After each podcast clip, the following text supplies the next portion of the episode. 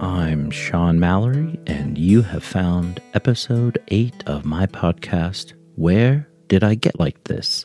A show that talks to people about the places they grew up and how that impacted their adult lives. Wanted to get one more out for the year. This one, was a lot of fun. It was with my friend and neighbor, Delbert Arnold, aka Debo.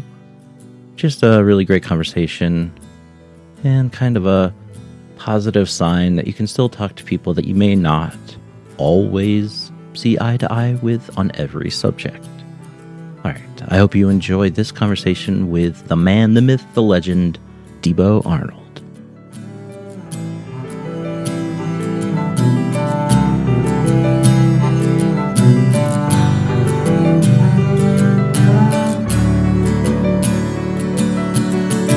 Well, welcome. Uh, you are my first person in this janky homemade studio I've got set up here.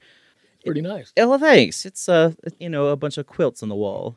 if I can get you to just introduce yourself, maybe tell us about uh, maybe what you're doing with your life these days, how old you are, that sort of thing. Absolutely. Uh, my name is Delbert Arnold. I'm married. I have one grown son. I'm presently uh, working for a driver's education school, and I am an instructor and a drive tester for young people or any student for that matter that would want to get a driver's license. Nice. And I know you've had about a thousand other lifetimes, but uh, can you give us a quick summation of some other things that you've done in your life? Oh, okay. Yeah, I, uh, you know, I, I think about this a lot, Sean. Uh, I always wonder if I'm a stable guy, but uh, I, I've been a banker, uh, an investment banker. I started out as a waiter and a bartender, and uh, that's actually how I met my wife. Mhm. From there, I went into pharmaceutical sales, and I worked for those people for about 19 years. Mm. I was a guy that carried the bag and called on the doctors, and I became a manager. I trained the trainer, uh, multiple other opportunities and things within the company. Turned down a uh, move to New Jersey and found myself inside looking out and looking for another job. And now you're an educator in the driving world. Exactly. All right. Well, we are neighbors, and we've kind of gotten to know each other a little bit this year. Uh, and I've been fascinated by your stories. You're a great sort of natural storyteller. And I think it was Halloween we started talking about our childhood, and you were talking about having a dad in the Air Force, right? He was in the army. Okay, so and I'm an Air Force brat. Right. The whole sort of purpose of me doing this is talking to people that have had sort of a nomadic upbringing. And uh, so after my sister, you're only the second military brat I've talked to so far. Wow. Yeah, you want to give me a sense of what your childhood looked like as an army brat? Uh, I've been thinking about that since we first talked about it, and you sent me uh, some of the things I would uh, you would like to ask me and discuss today. And uh, I've gone back and searched my mind and as many memories as I can pull out of me. I'm you know I'm almost 66 years old. I remember in the late 50s. I remember some things. We were stationed in Fort Hood. Okay. in Fort Hood, Texas. I remember the highlights of my parents talking a lot and telling stories. And I remember my dad was in uh, air defense. And uh, I remember events like they just brought the new Honest John missiles out and things like that. Mm. So uh, we would go to uh, these events where they would launch a new missile and show us and demonstrate how the missile would be fired and take off and hit the target that was clearly marked miles away. You Oh, yeah? yeah. And uh, my mom always pretty much got to christen the Honest John missiles with a bottle of champagne. Wow. So I, those are vivid memories. uh huh. Sure. I also remember uh, my dad's closest friend at the time and his daughter and uh, that family. we- We've been very close from the beginning.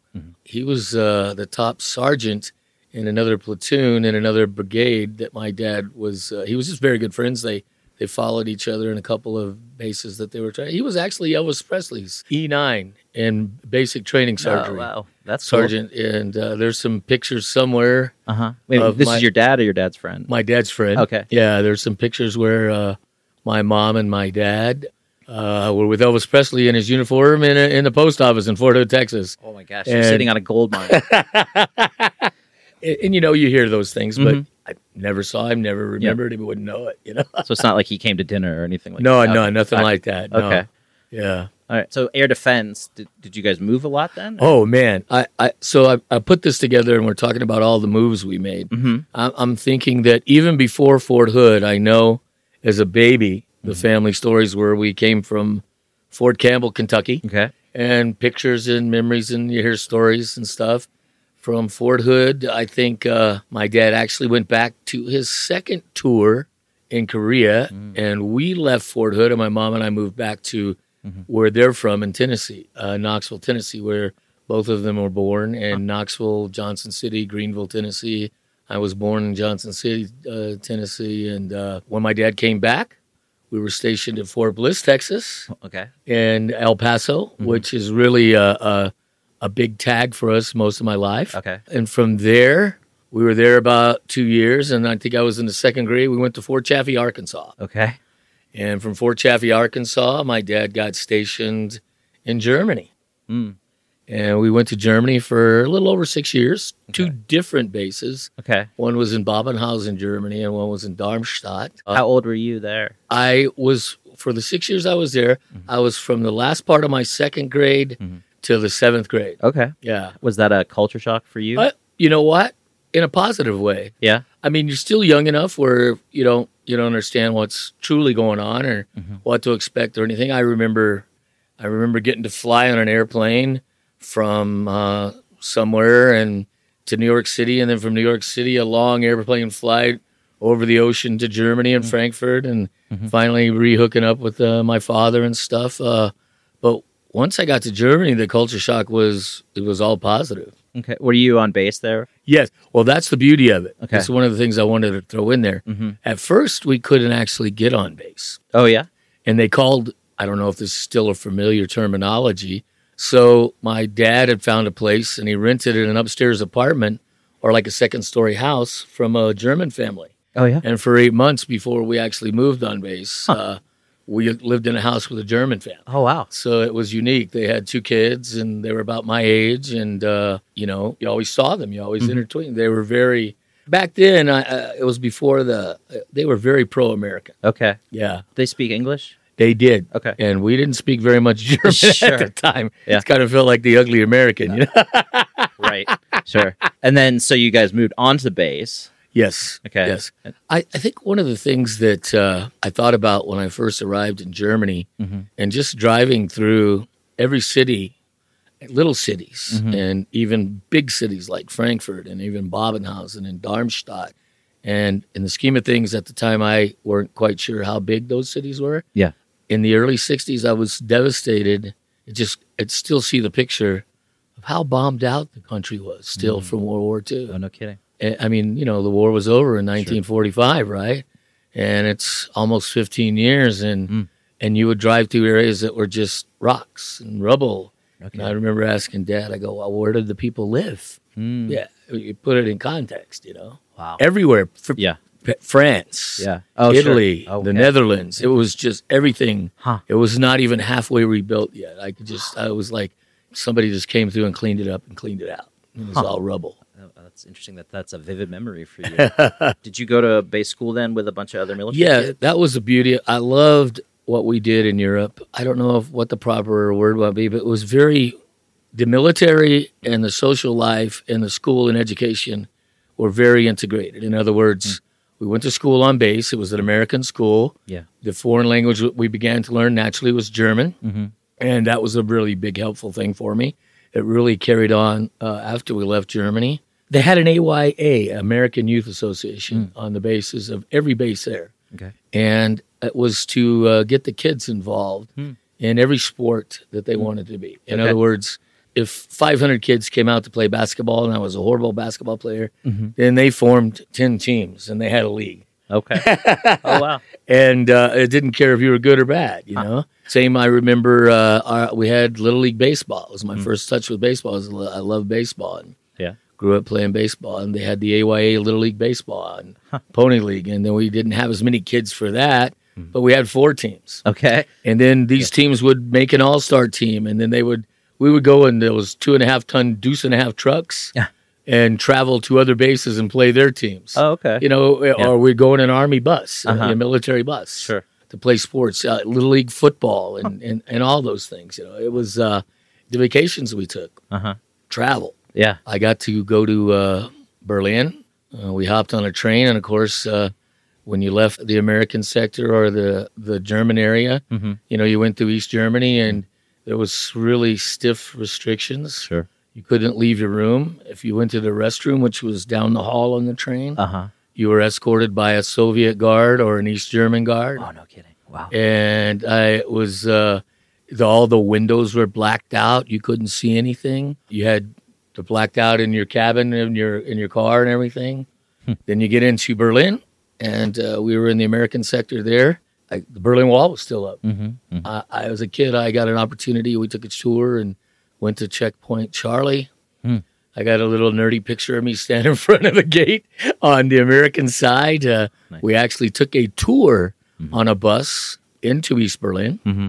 and I remember that vividly because when we left the American sector, they stopped us right about where the wall was, Mhm.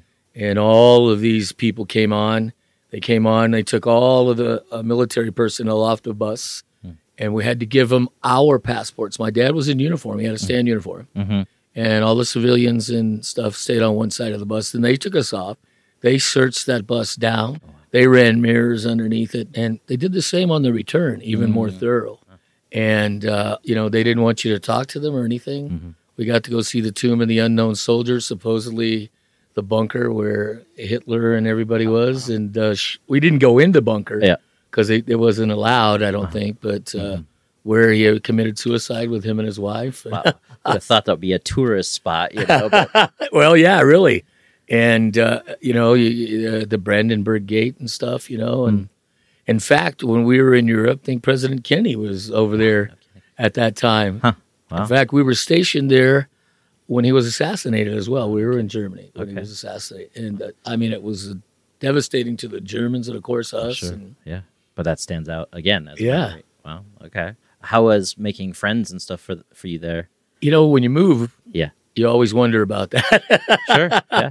I, I can say that uh, you always had to a start over. Yeah. You know, Mm-hmm. hopefully you were good at making friends. Uh, Sure. if this was in athletics and stuff, you know, you you had to reprove yourself, Mm-hmm. start over. It wasn't they didn't know who you were, you Right. know, and uh, I always had good relationships and good friends. Mhm. Sometimes at the beginning, you know, you got picked on or Sure. you got in a little fight here and got beat up, or but until you you know, and then the next day you were best friends. Mhm. Yeah. Yeah. But but you found it easy. You were one of those people that could do it. Or? I, I, I guess so. I think that's probably one of the things that's always stuck with me. I've uh, I've always very open and a very friendly, personable, friendly, people skilled person type thing. I, could see. I think just the all the changes we went through, Mm. you had to be open and and, and receptive. Uh huh. Sure. You know, a lot of differences. Uh, I know in the military, I look back on things and I think about some of the things that we're going through in our society today. Mm-hmm. And in the military, Yeah. if there was any racism, it wasn't really tolerated, Sure. or you weren't, you didn't see it. I mean, some of my best friends were from Puerto Rico. They were black Mm-hmm. people. Some of, they they spent the night with me. They lived with us. They ate with us. They were Hispanics. Okay. Uh, you know, it was we didn't understand we were different Sure. until somebody else told us so. Interesting. Yeah. Well, I know, you know, sort of military justice sort of keeps to in its own. I mean, I, I've heard about, you know, on Navy ships they have boxing rings and things Right. like and if people have personal disputes Get- for any reason, you fight it out and you know, and Well, I've always thought, Yeah. uh, especially in the old days. I'm Mhm. not sure how it is today. sure. but the discipline and the standards that the military had for my dad and his troops and, Sure. and and the rest of them Mhm. were pretty tough. I, I I don't know if they're doable today with our society, Sure. but those standards and those disciplines Mhm. were passed down to the family, Oh, sure. and they were passed down to me, Yeah. either mentally, socially, or physically. Okay. in a good ways? Not well, yeah, I was. Uh, I I needed to be adjusted sometimes. okay. I was a coachable kid. coachable. I like that. I like that. Yeah. Interesting. I mean, was it a was your dad sort of a stereotypical military army guy then or it's hard for me to answer that, but I would say stereotype. Yes, Okay. he was a very black and white, Okay. disciplined, Mhm. say it once. Uh, you got that, son? Is it clear? Okay. Crystal clear, Pop was the answer he wanted to hear. Okay. yeah. I mean, he would correct me once, and then there was some um, repercussions. Sure. It was like was still very family. I can remember because my dad had 13 brothers and sisters, came from Tennessee, farming, coal mining, Uh huh. and he actually left that environment Mm-hmm. before I was even born when he was 17 and went to the Korean War Oh wow. because he didn't want to be on the farms with his brothers and sisters. He came back Yeah. and uh, changed his method of operations and went into air defense. And Okay. 101st, I think, was his last change, Mm-hmm. uh, where he did three tours in Vietnam. No kidding. So, but uh, when we were in the military, Mhm. I can remember one time we had a, a little little bit of a disagreement with another kid, Mm-hmm. and uh, his dad and my dad uh, got involved in it, and uh, then it got physical at all levels, and Mhm. found ourselves uh, uh, at the dispensary. Everybody was getting a little patched up, and uh, Yeah. I remember the MPs took them. Oh, wow. when we left, they sent the kids home with the families. Uh-huh. We're friends the next day, the kids. You Sure. know? sure. Yeah. But it was a very arduous uh, couple of days for both his father and my father because they they- they don't let that stuff happen. Oh, so they they took sort of their own discipline. To yeah, the, I can't the remember fathers. Yeah. the, the the acronyms Sure. and uh, yeah. Yeah. the things that they use, but Mhm. yeah, they both got some kind of ticket or citation and Okay. went in the record book and you know Huh. and Wow. came back home and Yeah. you know Yeah. nothing happened. Okay. I see. I see. It's all good. Right on. Uh, we were stationed in England when I was a Wow. kid. My dad was at uh, Lakenheath over there, so he was a, a fighter pilot navigator, and so we we never lived on base there. We lived out in this English country home in this little village, and so my sister and I were the only American kids there. We were like little celebrities, according to my mom. You know, uh, we came back with little British accents and stuff. I mean, Sweet one. yeah, well, whatever that is. but uh, if you're learning German over there, I mean, h- how fluent did you have to become? You know, I, I learned German. Mm-hmm. I started learning German. Yeah. I took it in school all five years I was in school there. Mm-hmm. I came back to the United States, and in this eighth grade, Yeah. I took Spanish, Mhm. and we were in El Paso at Fort Bliss at the time. And so it was a natural thing to do, right? Being on the border. And I wished I'd have stuck with it. Mm. But when I went to high school, Mhm. I took four years of German Okay. because it was just a base for me. And you knew it. It was yeah, it was. uh, I already? mean, eh, now, if I really wish sometimes I would have applied myself, Yeah. you know, in that opportunity, I can still understand when somebody slowly speaks it. Mhm. I can read it.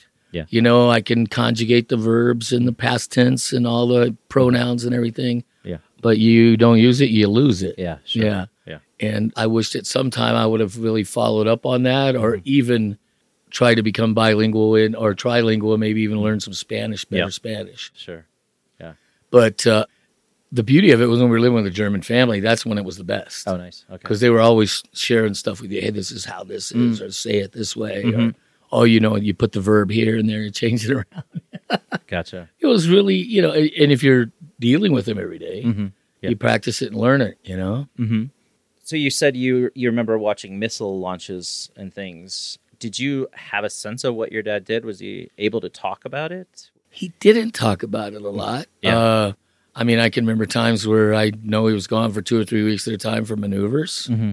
I can remember when we were in Fort Chaffee, Arkansas, it was Cuban Missile Crisis. Mhm. Didn't see him for two or three months. Oh wow. Was he down there? No, I don't think so. Okay. Uh, he never told us what he did, Sure. okay. and and you really did never ask, you Yeah. know. Mhm. And it, even like when he came back from Vietnam, Mm-hmm. He wouldn't tell you much. You know, you want to hear a story or hear something. Sure. How was it, Pop? You know, he never said much. Yeah. Never. Uh, I could tell it affected him. Mm. I remember. Um, I don't know if I'm off track with where you want to go, but I remember I was in the eighth grade, and he let me stay home Mhm. and watch the World Series Okay. from school. Yeah.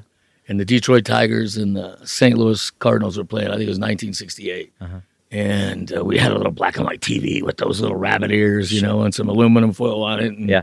he was laying on the couch watching the game, and he was for St. Louis, I was for Detroit, and I was in his recliner, and Uh-huh. a car backfired out somewhere in the neighborhood. Okay. It was really loud. Yeah. And he rolled off the couch, No threw over the coffee table, and I thought he was going to dig a hole in the floor. And I'm watching him, Wow. and I'm going, and he looks up and he goes, "I'm all right, boy. Just I'm all right." Okay, so he was in combat in Vietnam. Well, I'd imagine so. Yeah, he was a chopper guy. Oh, okay. Yeah. Uh, was Vietnam right after Germany for him then? So let's see if I can get this timeline down. Vietnam, we came back from Germany to Fort Bliss, Okay. and that was around 60, uh, 68, 69, somewhere in there. Those years are cloudy for me. And his first tour to Nam was, I think, 67, 68. And the- reason I remember that is the incident I just told you about shortly after Yeah. he came back. Sure. He was at home on leave and hadn't had to report to active duty. Uh-huh. And uh, at the same time, I remember he got to take two weeks off and meet my mom in Hawaii. Okay. And then as he came back from Nam, I think they stopped in Japan and he brought me home one of these Toshiba tape recorders, the reel to reel tape, oh, you know? Yeah. And I remember that's a great gift, Pop. Uh, yeah. yeah. I remember taping music from Mm. Kenny Rogers, Don't Take Your Love to Town, uh, Neil Diamond. Nice. Those were the hits on the chart back then. Yeah. You know? Yeah, yeah. Those were the first songs that I ever recorded on anything. You know? So then he had to go back. So you said He- two, Three tours? Three. Three tours. Okay. And Uh, he never really shared uh, anything about it. I said, I would go, Pop, did Yeah. you have to kill somebody? yeah, oh, sure. I won't talk about it, son. Okay. Yeah, I'm not going to talk about it. Was that constant throughout his life? Constant Okay. throughout the whole deal. Uh, my mom would say, Don't ask your dad about this stuff. Okay. Okay. Yeah. It was just a family standard. Uh, oh, sure. He said if he wants to share something with you, he will. Okay. I remember uh, him telling a story one time. We were at a barbecue with other military uh, families, and uh, he saw a young kid with uh, selling American Coca Cola bottles to GIs, and Mhm.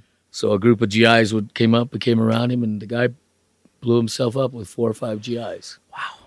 I mean, you, you see that stuff in TV and movies and stuff. You don't you don't think that it's real, but man, but he he The- told you about kid, that kind of little stuff. Yeah, kid. Yeah, yeah. Wow. Oh my gosh. Um, so I mean, it just registers in your head. You went, well, what do you mean, little? How? yeah, yeah, Yeah. exactly. You, you don't. You can't get details because he won't tell you. Yeah, uh, but he'll he'll tell you up to that point. Yeah, Oh, yeah. wow. Okay.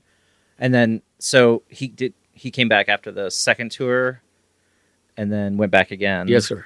My Yeah. my mom and him had a discussion, and Yeah. Mm-hmm. she just said, "Frank." His name was Frank, and uh, she said, "I don't want you to go back to Nam." Yeah. I was approaching 17, 18. I had to register for the draft. Okay. I think it was one of the last draft classes. Correct me if I'm Mm. wrong. I don't know I that. don't know. Uh, Yeah, last high school senior class that Okay. had to register for the draft, and I was the only kid. And, Wow. and I was so militarized and patriotic that I was prepared to go and do my thing. And Yeah. my mom said, "No, you're not. Mm. You know, you're going to college." Okay. My dad said, "You're not going to that war, son." Wow. and uh, that was Huh. that was it. as far as any me, me going in the military at an early age, Wow.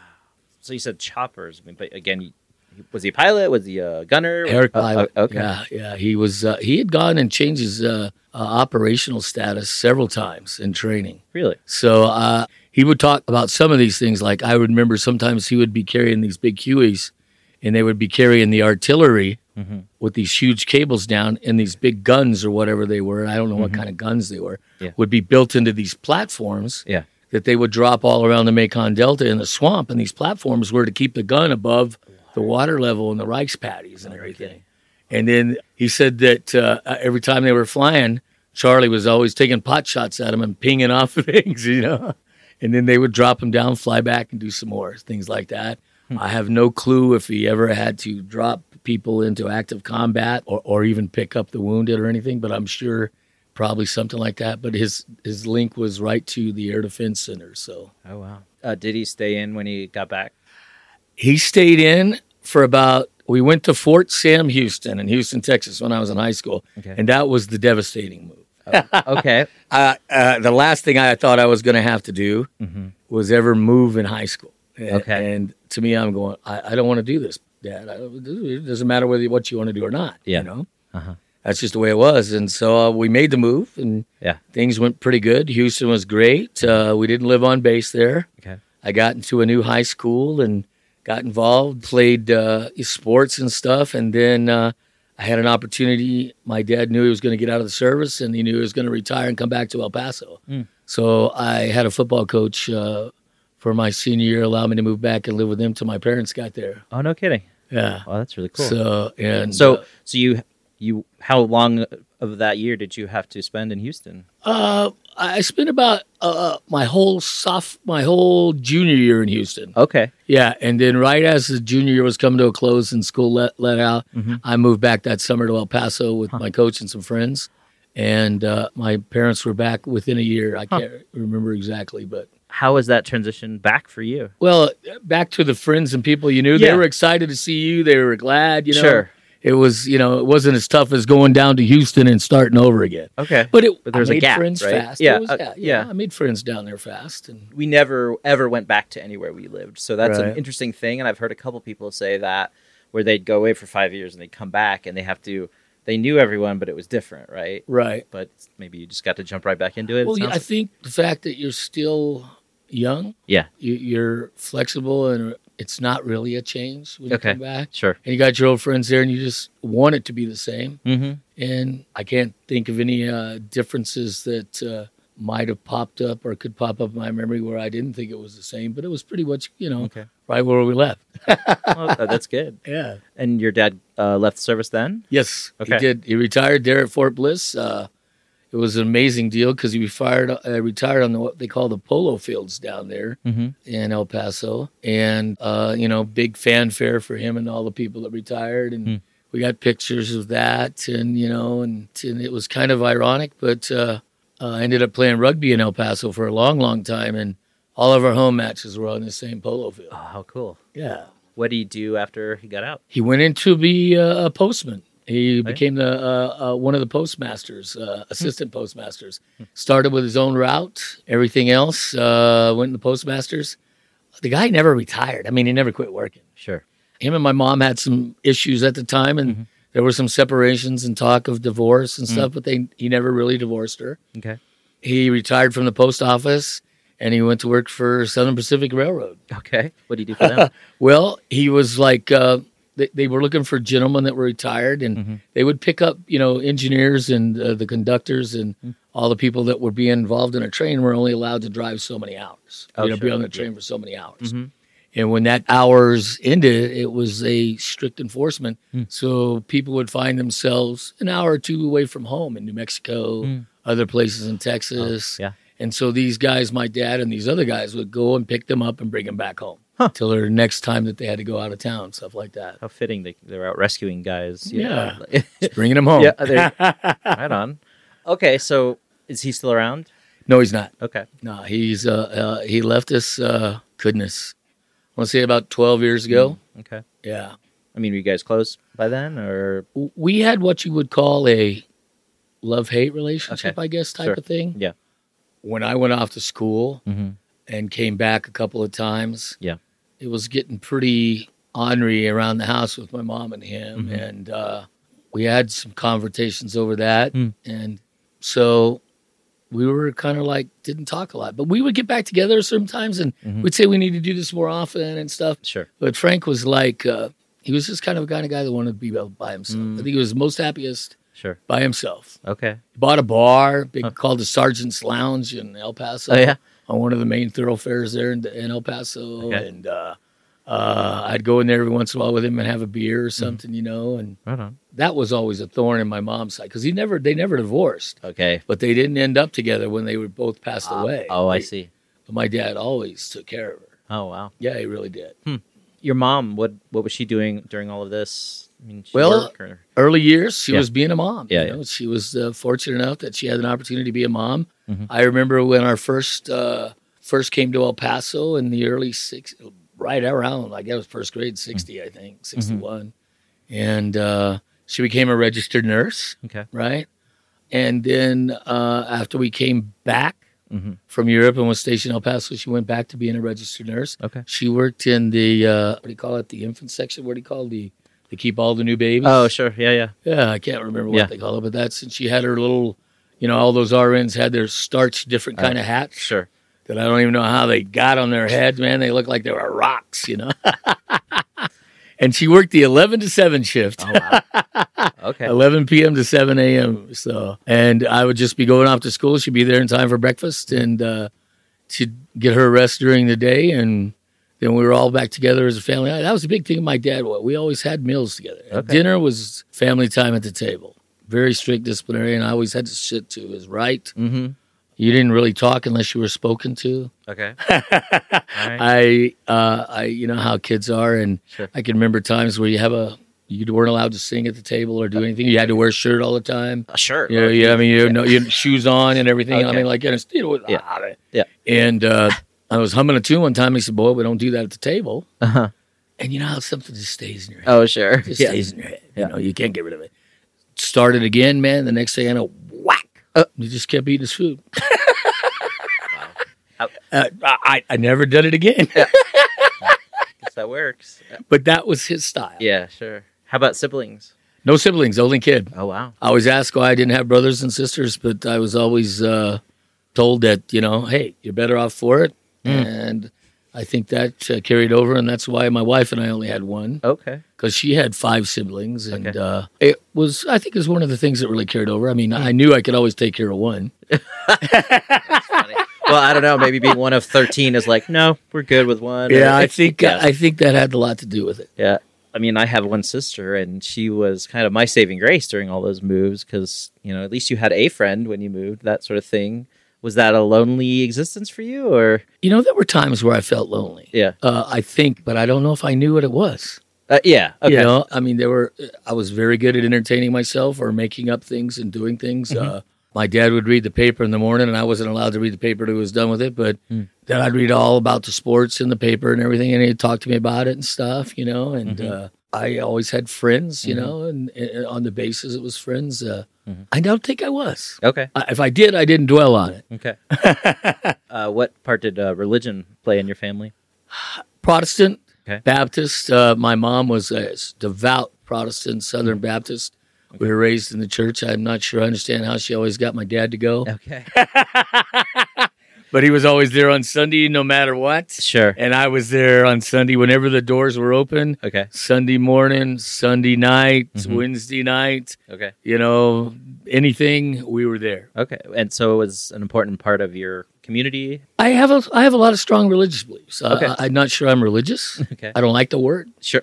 I could talk all kinds of things about what I don't like about religion, but I am a Christian. Mhm.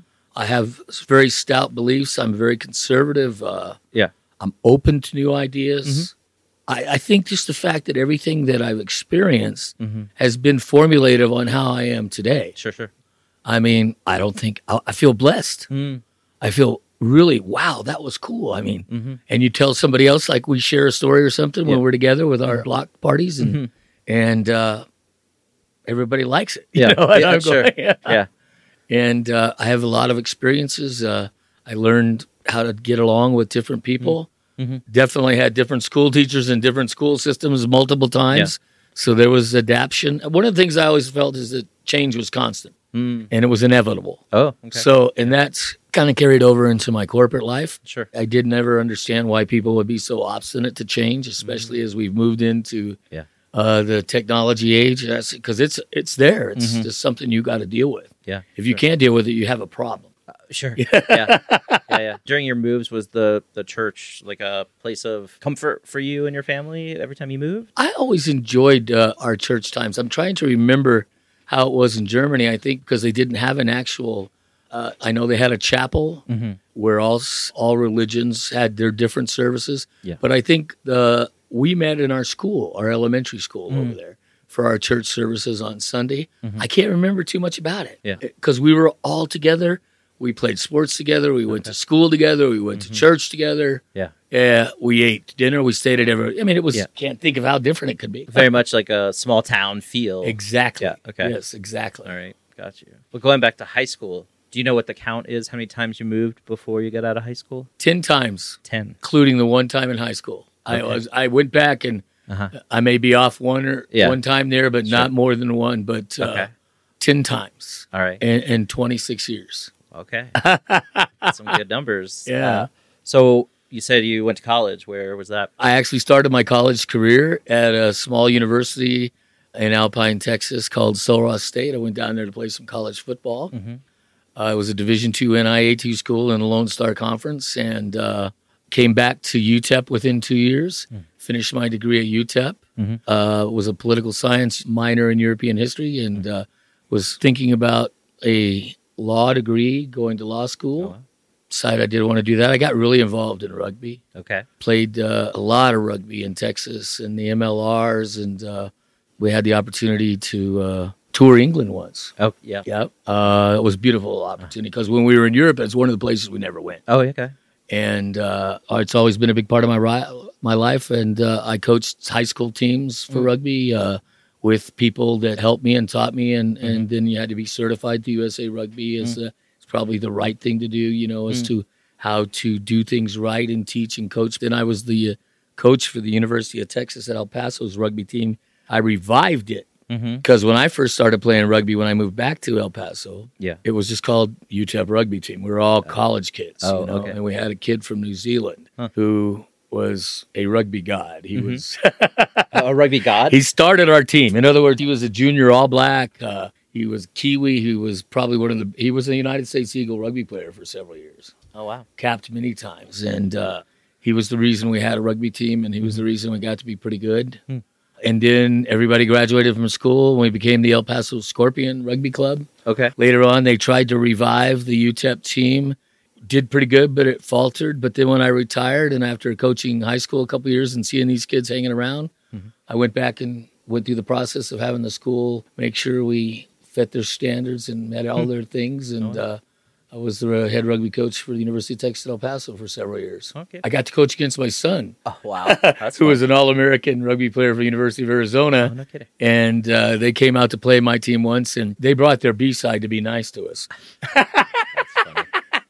A- At least it was a pretty good match. but we coached against each other. His Oh. head coach let him coach against me, and Huh. uh, same thing. We brought the team out to U of A in Tucson, and hmm you know the family. We had pictures together. We coached against each other. We he had his stuff on. I had my stuff on, and Yeah. the scores in the background. Yeah. Losers both time for UTEP. Was was this sort of a part time thing that you love doing? You were always Oh, it was definitely part time. I Oh, had okay. a, I had to have a career. Okay. There was no compensation in it. Oh, Uh, okay. if there was anything, uh, there was uh, some uh, what do they call it? Stipends, Oh, sure. stipends for travel and Mhm. things like that. You know, we had to comply with grades. I had to have an on-school advisor and campus person, hmm but no money, Okay. All right. just the love of the game. So when you got out of school, what were you doing? My first job, full-time job out of Mm-hmm. school, was I went to work for a bank. Okay. Started on the teller line. Oh yeah. Was a teller, hmm and then I cross trained and uh, uh, when I graduated from UTEP and decided I wasn't going to go anywhere else or do anything, uh, Mhm. they put me in uh, the management program. Mhm. So then I spent eight months in audit, which I hated. Yeah. General ledger, which wasn't too bad. I can crunch numbers, but I don't want to crunch them all day. Sure. I cross trained in lending. Uh, I was trained to balance all operations in Okay. lending. Lending right. operations and bank operations is Hmm. what my specialty was. In fact, uh, my next job was uh, there was in 1984 a, a law change in the books where you know you had the old savings and loans, hmm and they were the only ones that could provide mortgage lending Okay. and savings accounts. And at a bank, you were just DDA and you know installment loans and things like that. So a couple of the bought, bought a failed savings and loan. hmm They had just got deregulation in, and they turned it into a mortgage lending Oh yeah. and a bank. But see, savings loans couldn't offer demand deposit or checking accounts, oh okay. so they had no operational foundation hmm for that. So they brought me over there to set that up. Okay. So I came over and I remember when I first got there, I was watching. Back in the old days, they don't do it this way anymore. Back in the old days, every time people's checks cleared the bank, Mhm. they came out in batches from data processing over in these big boxes. And we had 10, 15 girls or ladies sitting there filing them into the accounts that they were going to. And then you put the checks in the envelope and you send them back out. Okay. When I got to the savings and loan, man, they were filing them in shoe boxes. Oh wow. I mean, just whatever they could do And I'm going, how do you do this? Which included everything. Uh-huh. I took over all the investments for the bank, uh, the liquidity, uh, uh, if I knew big loans were coming and funding. And back then, interest rates were off the wall. Okay. I mean, that was when, uh, you know, you had gas shortages. And uh, so I spent the big time, you know, hmm uh, and sometimes to meet liquidity or large loan demands, because that's all they really wanted. hmm They built that bank Mhm. to make mortgage loans and finance builders and and get into business. So if they needed the money, Mhm. I went to the boards and got it. And I would go to the people like the Federal Bureau of uh, Indian Affairs, Okay. where these guys got all of the Oh, money and stuff. they money have stuff, yeah. 1000000000s of dollars. Mhm. And they go, yeah, Delbert, I can sell you, you know, eight hundred thousand dollars today at twenty seven percent for thirty days, which mean I had to come up with that Oh, and wow. at twenty seven Uh-huh. percent in thirty days or renew it. Mm. Things like that. So Wow. we had computers, but Yeah. we, we didn't have any spreadsheets. Uh, yeah. I mean, I'm literally using General Ledger, Yeah. you know, those accounting sheets and Oh, wow. stuff, you know, and Mhm. Okay. This entire time, what you'd spent your evenings and weekends with the rugby world? yep, Okay. yep, And yeah, that or the family. okay. I was blessed with a beautiful wife that loved rugby, and Okay. uh, she was one of the ones that always wanted to be around, and uh, and then she became a rugby mama. okay. When when did you guys get married? 1983. Okay. She asked me. Oh, no kidding.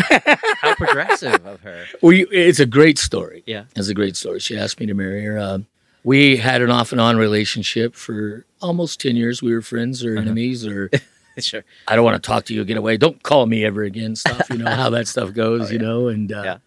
uh, I would run into her in bars when we were kicking around, and Mhm. I'd say, "Hey, what do you think? Uh, you want to go home tonight or something?" Yeah. And she, "I just want to be friends."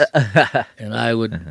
have one of these asinine, off the wall male comments, you know. Uh-huh. So well, I, don't want friends. Maybe something a little bit different than Yeah. that, but I won't say Uh-huh. it. Sure. Yeah. Okay. And so one night she just got fed up with it, and about three o'clock in the morning, she's knocking on the door in one of my rooms. I lived with four of the guys. We were all vice presidents of five different banks, Oh, wow. and, and we all played rugby. Okay. Ooh. Okay. Yeah. And uh, she's there, and uh, one of the guys says, "Delbert, Karen's at the door. She doesn't seem like she wants to see you." And I said, "Well, send her back." No, you got to go to the front door. Uh. she ain't coming in. So she pulled me out the door and kind of looks at me and she goes, "Now, if you want to be with me, you're going to marry me, and I'm asking you to marry me right now." And I just go, "Can we sleep on it?" and I go, "No, I mean, I mean, I, mean, Yeah. I will. I, I, I knew I was. I, Yeah. It's just, Yeah. this, it was, a, it was a, it was a match. Oh, that's really cool. yeah. And you guys stayed planted in El Paso this entire time? Yes, Okay. that was it. The whole time Yeah. after the military travel days were over, we never moved once till we moved to Colorado No kidding. four years ago. How long a time span was that? Like, Oh, so my son was born in El Paso. He graduated high school in El Paso. yeah. He started college for went to f- college for five years at Mhm. U of A, and we were living in El Paso. His wife got a job as a teacher in Arizona, Mhm. but then they decided they want to come to Denver. We had relatives in Denver. My Okay. wife's sisters and families were up here. Okay. and we were always up here on vacations and uh, Mm-hmm. skiing or whitewater rafting, camping and fishing, all the things we like, or just Mhm. being lazy. And Yeah. the next thing I know, my son's wife gets a job with the Denver public school system. She loves it. She's still doing well. Mm-hmm. Oh, yeah. She's in one of those. I don't know if I'm saying this right. She's one of those title schools where. If you stay at, you can get your school loans repaid and stuff. Oh, yeah. My sister was a social she- worker here. Oh yeah, she too, is yeah. like uh when I talk to her, she's like a beautiful. I know she's got to be a fantastic teacher Oh, yeah. because I've always been worried about what Mm. that's like for Oh. kids to be taught today because the Oh, sure. curriculum changes. Oh, yeah, yeah. Uh, Mhm. You don't know what's going on, and uh, Mhm. but she's a very level-headed, beautiful person, and in her school they get invo- involved with the families. Yeah. Yeah. They go and visit the kids in their homes Sure. and they become intricately involved to try to figure out where they're coming from Yeah. when they're having obstacles with learning or how come they're so sharp or whatever, you know. Mm-hmm. Yeah. But anyway, they talked us into moving up. Got you. well, it came with a little bit of a job ending type thing there in El Paso. Uh, Mhm. Karen and I had really tried to take it easy until Jack went back to school at, at U of A. Mm. Yeah. Uh, when he went back to school, we had to get a job. Yeah. So that was wow. so we went into uh, property management in Uh-huh. mobile home parks and got a job. Okay. I think we were there for about 12 years. And, uh, and see, that's not unusual because sometimes when we first moved back to El Paso in the Army, we bought a mobile home and lived out there in those mobile home parks off of Dyer Street where people were always staying. And there were just tons of mobile home parks out there, you know? So it was a, wor- a It- a big knew. mobile. Yeah. It was a big army population Oh. in the mobile home parks. Oh, really? Very nomadic type thing. Oh, you know? sure. And in Fort Chaffee, Arkansas, we lived in a mobile home park. Okay. So when it came to managing them, uh, Yeah.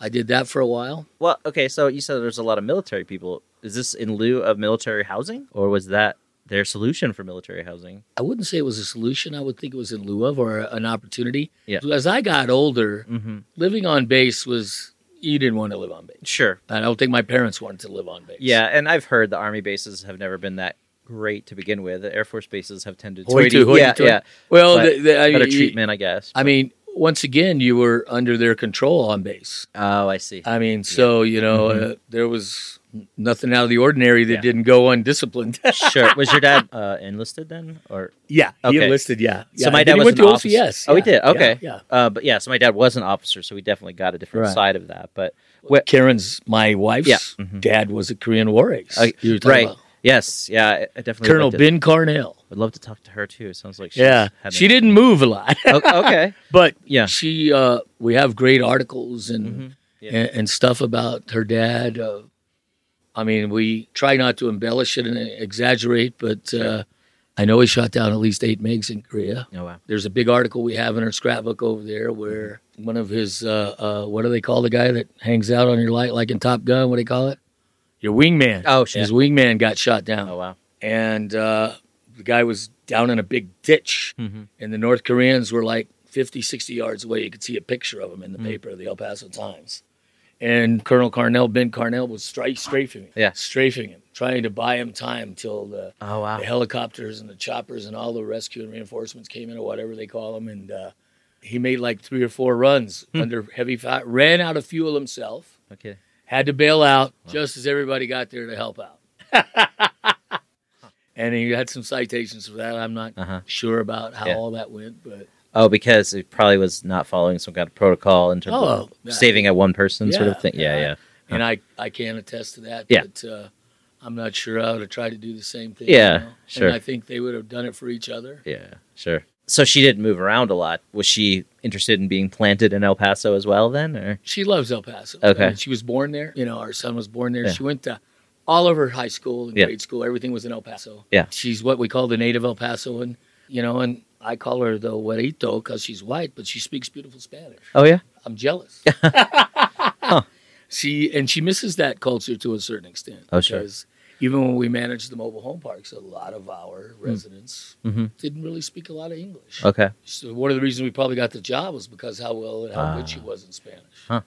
Interesting. So El Paso just seemed like the place for you guys. Did after all this moving around, did you just want to be in one place? I that did. that was important to you? I did. The word Yeah. move. Yeah. I tore it out of the dictionary.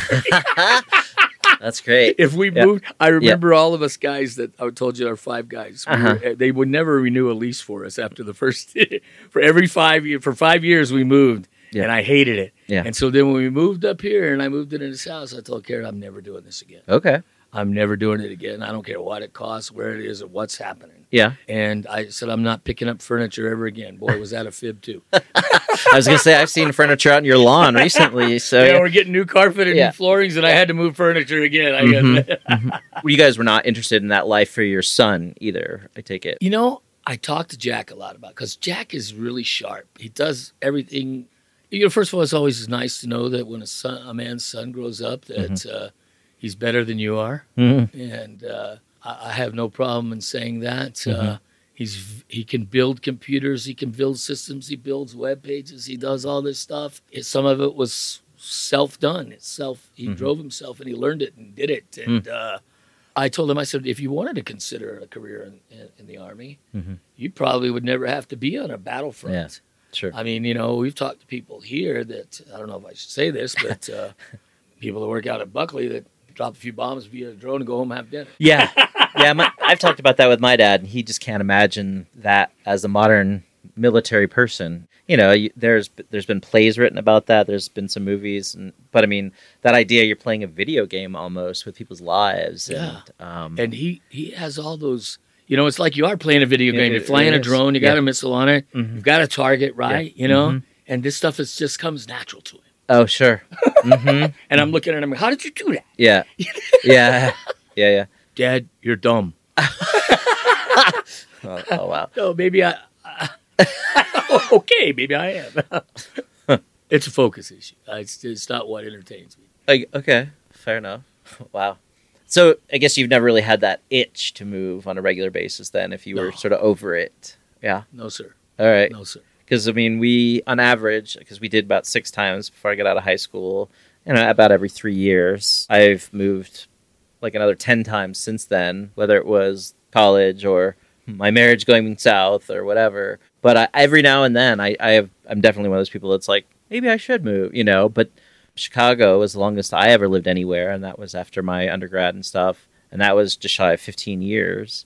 And then I wanted to be close to my family here, and I'm kind of in the same spot as you now. I'm like, I don't. I mean, I want to travel, I want to see other things, but I really am not interested in being anywhere else again for a while, you know, unless some opportunity. It's kind of unusual, isn't it? Yeah. I, I've thought about, you know, people call me and go, hey, what do you think about coming out here? And I got this for you. And I go, Yeah. "Ah, Sounds good, but I'm Yeah. not your guy. Yeah.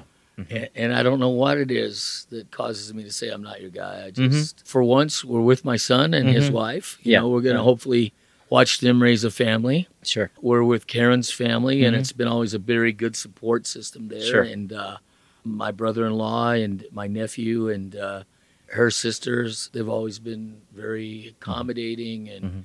and it's all family. It's that's all they say. It's all family in Devo. It's all family. Okay. Yeah. I mean, and, I, and I don't know if I want to change that or put pressure on. it. Yeah, I understand that. I never thought about needing it like that. That stuff just became more important to me as I got older and was going through stuff and felt like I needed that in my life, you know. And just something fleetly ran through my mind a while ago when Yeah. we were talking about this. When we did move, Uh-huh. it's just something I can remember. It wasn't so stressful on me, Mhm. I thought, as it was on my mom. Mhm. I think she carried the burden of the stress for me Mm. and my dad Yeah. because she was the logistic manager Uh, sure. Yeah.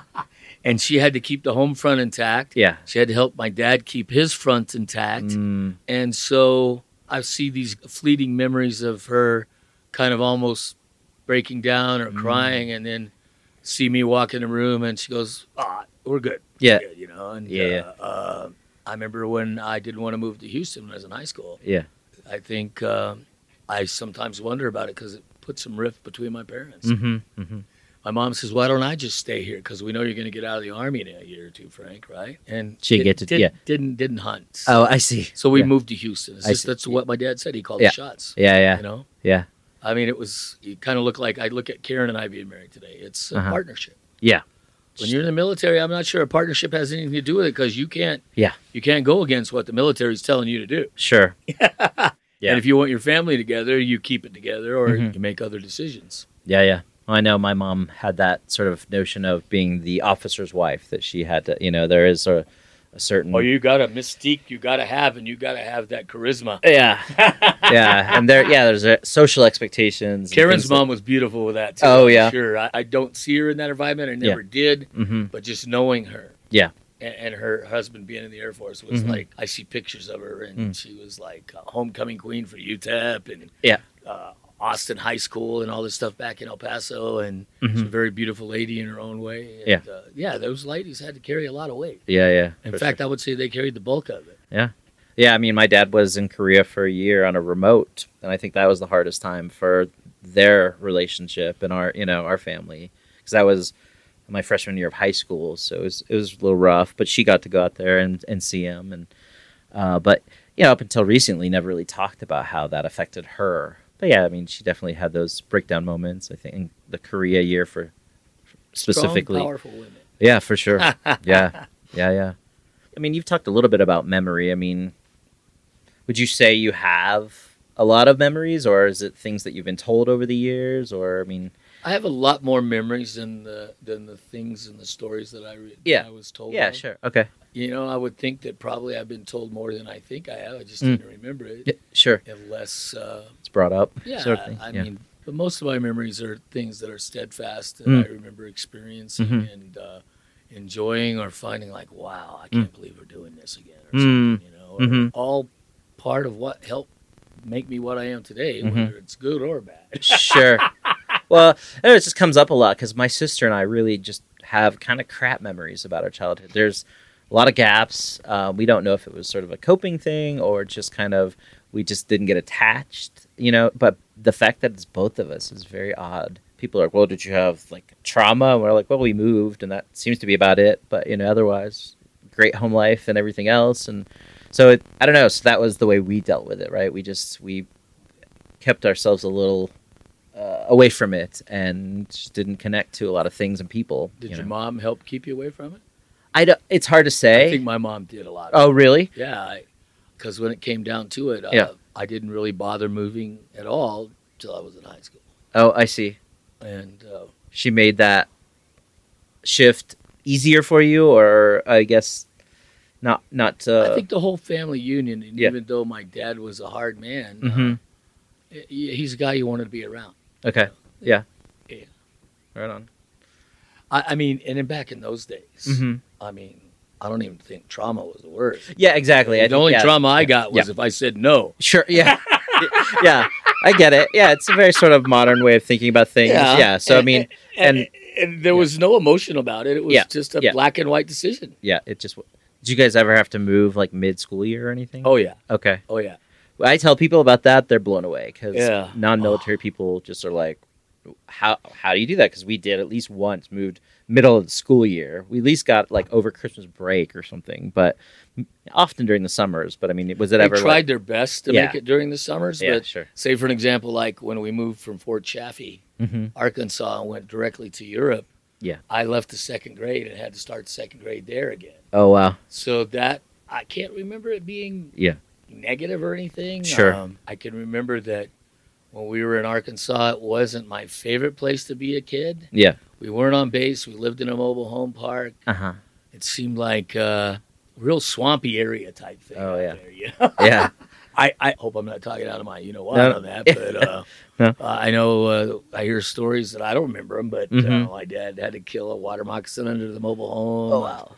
You know things like that. A lot of wildlife. Uh, Hmm. I had to ride a school bus. That was traumatic. Okay. The first Yeah, time. yeah, Yeah. that sure. was, yeah. Could I can remember many times the school bus driver whacking me, and I remember one time he just put me off the bus and made me walk home. And when they dropped me off, my mom was there, and Yeah. I wasn't there. And he goes, "He's back on the road somewhere, lady. You get you make the kid mind, you know. Wow. Definitely If he can't mind, he's not riding on my bus. Oh wow.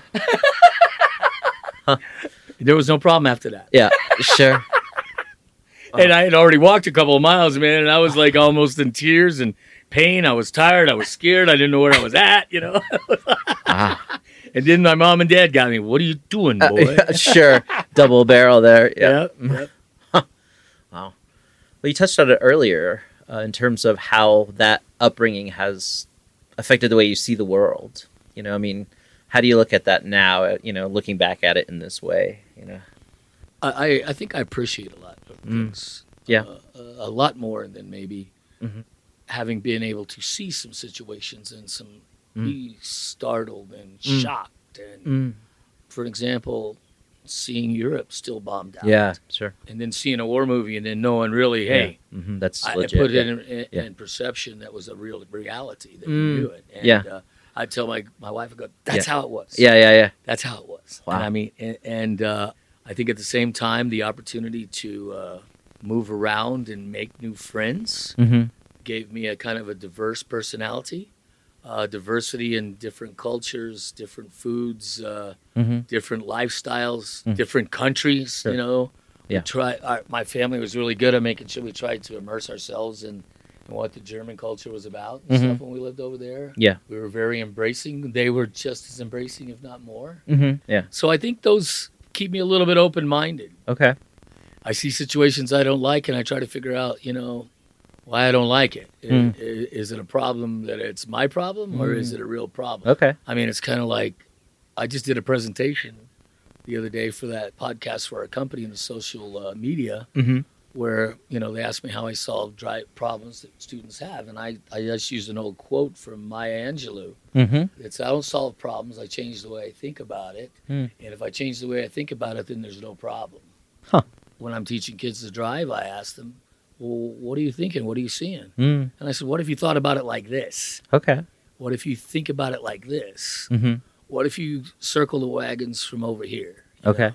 And uh, it's a very kind of a extension of the Socratic method, I guess you could Hmm. say, you know? Yeah. It's sometimes very difficult to have the kids Huh. answer some of the questions we ask because they've never thought about it. And you just hear the thinking. You can, Hmm. s- it's there. You can feel it. And, uh, I say there's no wrong answers here. Mm. this is coaching, teaching, and learning. I'm learning from you too, you know. Right on. But if I don't like something, I've always told my son, I Mhm. tell my wife, Yeah. if I'm the one that has the problem with it, probably most of the responsibility of why there's a problem lies within me. It's a very sort of self-conscious or self-aware way to think about it. I think that's pretty great. You know, and and again, can you trace some of that thinking back to this kind of upbringing? You know, I do. Yeah. My dad was very, I, I call him a hillbilly. the man, the man had logic. Ah. He had common sense. Yeah. And he was a thinking man. And, Mhm. and, and, he just had some simple, simple things. And I'm trying to remember some of them that uh, might be Mhm. shareable. yeah, sure, sure, yeah, yeah. But it's just all black and white. Mm, said, why would you think of it being over here? There is no gray area here. okay. Okay. If you're in this gray area, it's because you chose to be, Ah, you know? yeah, yeah. And, and, and there's a lot of gray areas today. Mm-hmm. I don't know. I Mhm. I think it had a lot to do with me. Yeah. I mean, it just came right back down. Was it right or wrong? Mm, Was, that a good decision? yeah. Okay. What what if you wasn't a good decision? Why Mhm. did you do it? Yeah. Why did you do it? Come Mhm. on. There was a reason. Yeah.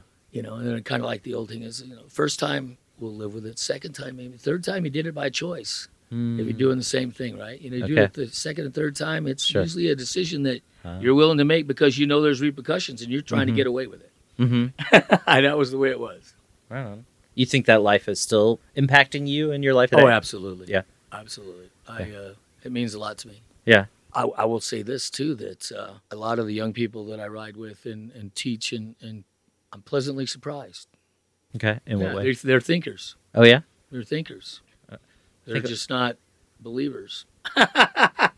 You explain what you mean by that. Well, they have some pretty sound opinions, Okay. you know. And when they say them, I'm like, wow. I, uh, simply say, that's interesting. Mhm. you know, one of the things that uh, we aren't allowed to do with students, and I'm sure probably Huh. in any learning environment or teaching environment, is Mhm. we don't talk politics, we don't talk uh, religion. Mhm. Uh, those are sensitive issues Sure. Today. Oh yeah. I think always, but yeah, especially today. Yeah. But I mean, you say they're what is it that they they have some thoughts on the way they see the world, and you're you're perceiving them, and are they just young and and don't have the sort of knowledge to back it up, or they don't know how to talk about it, or I'm just trying to parse that out a little bit more, like how you're seeing it. I'm seeing him a lot more intelligent and articulate uh-huh. and communicative. Yeah. Ways I, you know. Yeah. I. It's been a, a great surprise. I Huh. mean, they have Yeah. things to say Sure. that I find interesting, Which is- yeah. I like. Okay. I mean, they can teach me some things too, and Hmm. Yeah. and, and you, you you every once in a while you have that one very shy, reserved student, Mhm. and uh, that very seldom uh, you see anything in them or that they Mm. share with you. Yeah. but you see their driving Sure. drastically improve, so you know you're having some impact. Hopefully, Uh-huh. Yeah. You know, it's just I, I don't know. I, I, I like being with these kids. I like being with students, uh, even whatever age there is. Let's Yeah. for- I've, I've given a guy that was 96 years old a drive test, and I And he, pa- he passed. Yeah. he passed. Oh wow. Guy drove better than me. no, it, it's just cool to hear you talk about that way. I think millennials get sort of this bad rap about their social media idiots and can't communicate, and but that's great to. I always, I always am impressed with questions that other people ask. Yeah. Especially if I'm interviewing somebody okay. for a job. Yeah. And these kids ask me, they go, "What do you think about this?" Uh huh. And if I'm, I say, "Well, I don't think it's appropriate. We're, I'm here about this, but uh, Yeah. you can tell me what you think." yeah. You know, kind of thing. Yeah. And uh, I mean, they ask tough questions. Mm. They ask you good, peel the onion, kind of Hmm. digging in questions. Yeah. You know, and Mhm. that makes you know and you understand that they're Mm. thinking about things and they want more information about it. I was thinking about you were just saying the the whole gray area thing, right? And you came up in a world that, at least to your father's sort of thinking, was this black and white world, and you came to appreciate the the gray area in between. And it's interesting to me. I mean, we've had some interesting discussions. I mean, the last political cycle, our our yard signs may have been different. I loved it. I, I loved it too once we kind of got over the hump of it, right?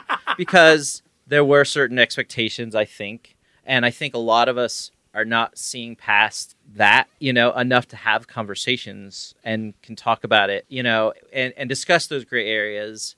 I don't know, and I just, I, but yeah, that's it's changed, Sean. Hasn't yeah, it? yeah, You yeah, used to. You used to could be. I still love everybody. I love our block. you Yeah. know? Okay. I, I would always say that I would die for you to Mm. have the right to say who you want to vote for Yep. and do what you want to do. Mm-hmm. Okay. But Yep. I'm getting a little concerned these days. Yeah. That that may not be the right attitude. Oh, Mhm. or, you know, or, or, Yeah. you know, and I, I've had people say things to me, and I, I just back down. Yeah, I, yeah, yeah. I have no other way to go. sure. Yeah. Uh, Mhm. I'm not happy with whoever runs this country. Yeah, sure. Yeah. Yeah, yeah. I'm not happy with Yeah. our leaders in general. Sure. I don't think they have any cognizant, embracing uh, any feeling for us. Yeah. Mm, yeah. Yeah. Uh, I don't care who they are. Yeah. I don't care what party they are. And, and- Right. and like I've always told everybody, I'm not a Democrat. I'm not a Republican. I'd like to be Uh-huh. an American, Sure. and I have certain beliefs that Yeah. I don't want changed. I understand. Yeah. Yeah. But I still think it. You know, you. Oh, we- we're all good neighbors here. Right? Yeah, yeah. We, we're very good friends, and Mm-hmm. I mean, to me, this makes the block. Yeah. Yeah. and we just keep finding more neighbors Yeah, that true. are all part of the fold and Yeah. everything. And uh, you know, we could discuss things. But I discussed something the other night, Yeah. uh, about politics, Yeah. and I said, you know, I like a different approach. Yeah. Yeah. I want to hear what people are going. Yeah. But sometimes you get afraid in our society today to bring up something Yeah. and discuss it because then Yeah. Yeah. No, and I definitely didn't. you even know, got to worry about it in your job. Oh, for sure. Oh, yeah, yeah. And I- appreciate that you are this, per, you know, a bit of a worldly person at this point. You've had this, all these experiences that have sort of shaped the way you think, and I think there's not enough people that have had that on either side of the fence that you know can look at it in a way and say, okay, this is a, I get this thinking that you have, and I understand. I want to talk about it, but I think everybody wants to take a side and defend their position to the death sort of thing and i well, think well put. yeah and i i just i don't know talking to you like this the way we've had conversations gives me hope that that, that can still happen you know and i i just think the right people make it happen. i do but how do we you know how do you spread that how do you you know um you know how do you carry yourself in the world where Well, that's One of the common things I've learned is we've gone through these phases. Mhm. as a kid. Yeah.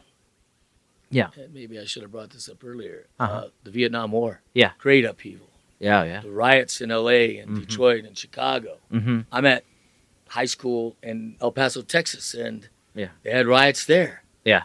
You know, uh, the fact that my dad was a Vietnam vet, mm. and when he came back home, he didn't feel embraced. yeah sure. You know, you know, you, the Kent State deal. oh yeah Uh, these are things I grew up with. Mm. and I'm going, you know, Four Dead in Ohio, you know, by Mhm. Neil Young, right? yeah yeah To me, and then and now, I think, how could we mm-hmm. shoot our own students on a college campus? sure You know, there's something going on here that we don't control, yeah and they're trying to get us mm. to make it a division. mm-hmm. They, you conquer by dividing, Mm, regardless who of who the they is. Yeah. exactly, and I don't know who they are. Yeah. sure. Yeah. Yeah. No, I just I I don't know. I like to think about that uh, in terms of the way I was raised. That I feel, or at least I hope, that I've got more in common with your average person than I have. You know. Well, I'd say you do. I would Yeah. say this podcast is going to even put you in more in touch with it. But Yeah. you are. You're a well-rounded person. Yeah, but I mean, I think even that's why we're friends. Oh, oh I, Yeah. I appreciate that. I agree. But I mean, I talk about this a lot. We saw a lot. We were around a lot of different kind of people, and yet we were still in this bubble where, I mean, the military took care of us, right? So we were never lacked for anything. That's Um, true. Often, you know, your officers and your enlisted folks are sort of segregated on the base. They but, are. You know, often, like when we lived on the Air Force Academy, literally the enlisted people lived in this valley, and we lived in this sort of up in the hills above them, and you know there were these built-in systems. You had the NCO club. Yeah, You had mhm. the officers club. Yeah, yeah, You had the officers mess. You had the NCO Yeah, mess. yeah. It was yeah. that's the way it was. Right, and and yet, And I've been Yeah. in both of them. Oh, sure, uh, yeah. Before my dad went to the uh, OCS Mhm. on Sundays in Europe, we were Yeah. always at the NCO club. Then Yeah. pretty Oh. soon we were at the officers oh, club. how interesting. Yeah, And, and me, uh, after church on Sundays, we would go to the club. Yeah. Uh, they would start playing bingo, and my dad would give me some money, and we'd take all the kids, and I go watch movies for a quarter all day yeah. at the theater on base, Mm-hmm. Mm-hmm. and then come back, and we'd all go home at night. You man. sure yeah even in that military mindset where you know a lot of these everyone was you know equal minded and you know there was still separation by rank by class by you know so i mean there was a microcosm of bigger society and you know it could be uh, considered some problematic issues but still had a respect for people that was different and then you talked about and you know treated people in certain with certain respect Well, we've gone through these upheavals before. I think Yeah. we're in the middle of another one. yeah A- And I think and I hope and I pray that it uh, plays itself out Mhm. and everybody, uh, we come out for the best for it, whatever that is. sure I mean, it's kind of like I remember one time we're from the South and Mm-hmm. we drove back to Tennessee for a vacation when my dad had some leave. Yeah. And we went into a restaurant in Memphis, Tennessee, or Mhm. just right out on the outskirts. Uh, I think it was Mickey, Tennessee, where my, one of my dad's brothers lived. And uh, I remember somebody coming in uh, as a black person, and they were told they can't eat there. Mm. And I'm watching. I go, Dad, what, what's going on here? Yeah. You know, I- what, what is that? uh-huh What is that? Mm. And he says, "Don't. It's just something we, you know, we won't be here for long." So i see those times came and went through what they went through with Martin Luther King and Mhm. and all of those, uh, this Vietnam War upheaval and Yeah. and what it did to our country. And uh, uh, I think for a while it made us a smarter, better nation. Mm. I don't know where we're headed today. I it's not in my hands, but uh, Right. I think there's a lot of frustrated Uh-huh. people sure that are classed in poverty, yeah lack of education or lack of opportunities. mm-hmm I don't know what those how do you solve those things, but I know countries have. sure I think that there's a push not to solve it, mm. to keep us where we're at today Hmm. and to separate us. Hmm. I don't know how to say what makes me feel that way or Yeah. be able to prove it, yeah but I mean, we have the answers. We're Hmm. just not digging them up. Interesting I mean, I'd pay a 48% tax base if I knew my kids could go to school and I had beautiful health care. well you should run I don't know about that. I think I'm one of those guys they'd kill. Well, I, didn't, I didn't mean to It's make it pretty so black and white. yeah fair okay no i didn't mean to make it so heavy i just that's all right. no i fine. just i i appreciate yeah a lot of the conversations that i've had with people you know they've talked a lot about their privilege and and there's sort of this notion of moving around as a family right you're either seeking opportunity or you're escaping something and a lot of us that you know got to move around had the privilege to do so where some Yeah. people are stuck right and i think see where you're coming from. yeah, that offers me um, just a lot of gratitude towards the way I was raised. Yeah, it definitely makes me appreciate what people go through and what my parents, you know. So again, just that perspective is I'm so thankful that I have that as part of my life, you know. And I totally agree with you. I Mhm. couldn't have put it better than that, and uh, I wouldn't do it all. I would do it all over the same if Okay. I had a choice. that I is something I've been kind of asking people. If you had that magic wand uh, option, you I know. would not do it over. Okay. Even the bad times, Yeah. I wouldn't do them over. Okay. And we've had some interesting bad times. Well, sure. I bet. I think everybody has, you know. Yeah. Sure. And, and bad times to one person and bad times to another person Mhm. May not equate. Yeah. But if it's your bad times or it's my bad times, Yeah. it's my problem. It's how it impacts me. Mm, You know, nobody else really sees or knows how I feel. I don't Yeah. always know or see how you feel. right. You know, no matter what we talk about, hmm you know, I don't know how people handle inside what they go Mm. through, whether it's good or bad. Yeah. I'm not sure sometimes I know how I do it. right. But you keep that in your mind. It sounds like Yeah. at least. Uh, do you have a tally of how many times then you've moved in your whole life? Does that mean even in El Paso when we moved homes Why- and stuff? You still had to adjust your life. So, Okay. not? Oh, I- boy. and somebody somebody else put it. Uh, I've you know in terms of homes. You know, if it's not moves per se, maybe it's homes. I'm gonna probably, Jiminy. So Karen and I and Jack uh Uh-huh. went to three different homes. Yeah. Like I said, when I was with my bachelor rugby buddies, uh, we moved every year for five years till I got married, and then everybody went their own way and stuff. And uh, as a five, five, eight. Uh, we moved in, in uh, to one of the mobile home parks we managed in uh, El Paso, and six. I would say approaching and knocking on 20. All right. 20 changes of life. Yeah. And I may have missed a few there. Yeah. Sure. I, the more I've talked about I would this, I'm say like, it's probably yeah. closer to the higher end Oh, or sure. more Yeah. Yeah. than on the lower side. I've definitely had a couple of those where it's like, oh yeah, I moved like three times in college because uh, I got kicked out or what, you know. and so like, but it's just funny, you know. I, mean, I didn't even throw that stuff in Yeah, there. ex- I mean, yeah, I mo- yeah. I moved down to Alpine, Texas to go to school. Yeah, yeah. There you I go. moved back. Yeah. Yeah. Yeah. So I mean, And we were in a different house when Yeah. I moved back. and some people are like you know discount those, but I'm like, but yeah, but you still have to throw all your crap in a bag and in a truck, and you know. And I have talked to some people that have moved twice in their lives, and that's been some interesting comparison, you know. And you know what, like I was talking to Nadia and her sister yesterday. She's in Wisconsin, and yeah, they moved twice during their childhood, and just seeing the difference between the lives is fascinating to me. So kind of what I'm getting I bet you from a lot of Yeah, I bet you Yeah. that'd be interesting. I, Yeah. uh, I've never thought about it in, Sure. in- in- on that plateau, but I could see where moving once or twice Sure. in 30, 40 years, Yeah. four decades is like Yeah. still probably. Yeah. I wonder how people feel that are trapped. I'm sitting here Sure. since you brought that up. I'm- yeah, I'm, I, it makes me think about Yeah. what a horrible, desperate feeling. Yeah, yeah, yeah, exactly. And, and, and not to know what that's like sure. and try to understand it or why they would be Mm-hmm. not happy or even angry. Mm-hmm. You Yeah. know, I Yeah. think I would be an angry person. Sure. You could be that person trapped in a small farm town. You could be that person trapped in a inner city projects. You know, I mean, and again, I think that's where the whole privilege thing is. Like the way our parents got to leave those situations if they got in them. You know, and know. so again, blessed or whatever. I say uh, blessed. yeah. I like Yeah. the word blessed. I do too. And I spent some time in the south, Yeah. so I can appreciate that. Yeah, I think I'm blessed Yeah. to have moved into this neighborhood. I agree. I think it was just the way it was supposed to happen. Yeah. I was talking to Karen about it the other day. I said, wow. Yeah. Wherever I've lived, Yeah. I didn't know everybody five houses this way, that way, or this way or that way like we all did. Oh, okay. Interesting. You know? And Yeah. to me, that's a new, unique, cool thing. Actually, for me I too, really after- get into it. Yeah. After a Chicago apartment life where I didn't know anybody in my building most of the time. Yeah. So yeah, it is. It's different for Yeah, me we- too. And I. Halloween, we three or four people sure. sat out in the front and Right. we cooked out and gave candy to kids even Right. during COVID. I mean, Right. You know, I mean, mm-hmm. We have a legitimately cool block here. Yeah. Of, of fine people. Sure. Yeah, yeah. It is. yeah, yeah. Maybe uh, wrap it up here.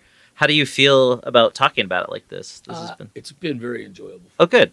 It's been stimulating. Oh, good. I'm glad to hear. It's like uh, parts of my brain that I hadn't used in a few years. Oh, right on. I feel like I'm getting a pulse over there, and Nice. and several times I came back. Well, something just shot through my mind. Sure. you know? Well, I, I feel like you know It- it's I could it's I could have you here every fun. day and we could talk about something Oh, different. yeah. I mean, just the number of uh, career shifts you've had and th- that's fascinating to me in a different way. So you know maybe there's more conversations to be had. You know. there might be. All right. Thank you. Oh yeah, sure. I'm glad you were willing to do this. Like I said, I'm going to bug your wife next, and uh, anybody else in our circle that I can talk into this, I'm going to get. You know, I, I think that's a good idea. I think we have a good circle people, yeah, I agree. Yeah, diverse. Yeah.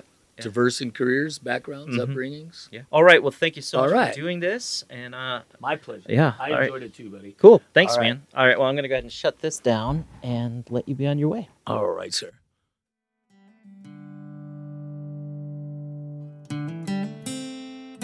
That was my conversation with Debo Arnold. Another great one.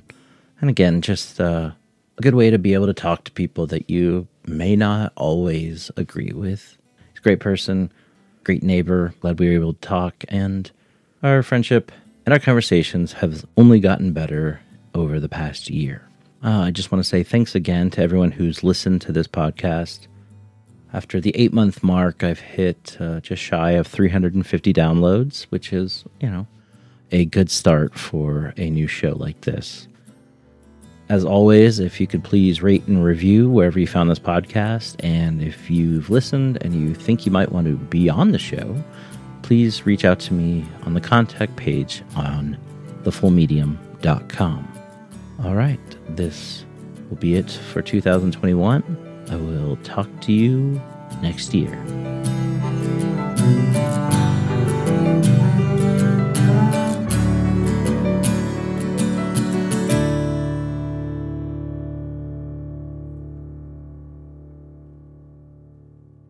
This is production of the Full Medium.